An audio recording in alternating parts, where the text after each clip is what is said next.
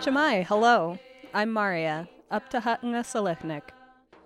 Welcome to the Alutiiq Word of the Week, a lesson in Alutiiq language and culture.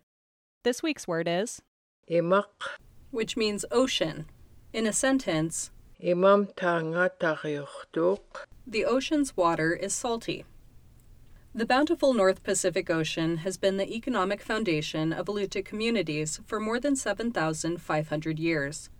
Kodiak's first settlers arrived by boat and were fully equipped to exploit the marine environment.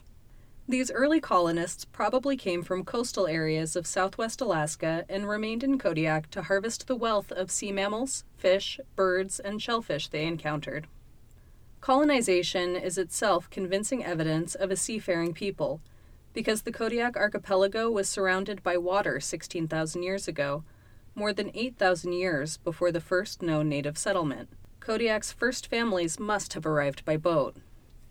In addition to food, the ocean provided Alutiiq people with raw materials. Tools were made of whale bones, boats covered with sea lion skins, and clothing made from the pelts of puffins and cormorants.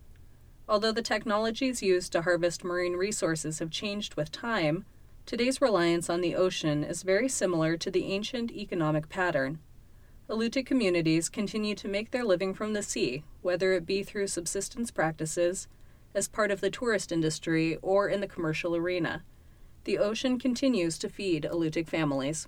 The Alutiiq Word of the Week is produced in Kodiak, Alaska by the Alutiiq Museum with support from the Koniag Education Foundation. Words are spoken and translated by elders Alokli and Sophie Shepherd. Lessons are written by the Alutiiq Museum with assistance from Kodiak Island Alutiiq speakers, the New Words Council, and the Alutiiq Language Club. Lessons are published in the Kodiak Daily Mirror each Friday. Please contact the Alutiiq Museum for weekly distribution of lesson copies by visiting the museum's website at alutiiqmuseum.org and find our podcasts on the iTunes Store.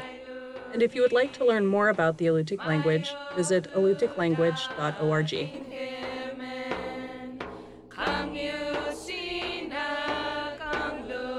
good job.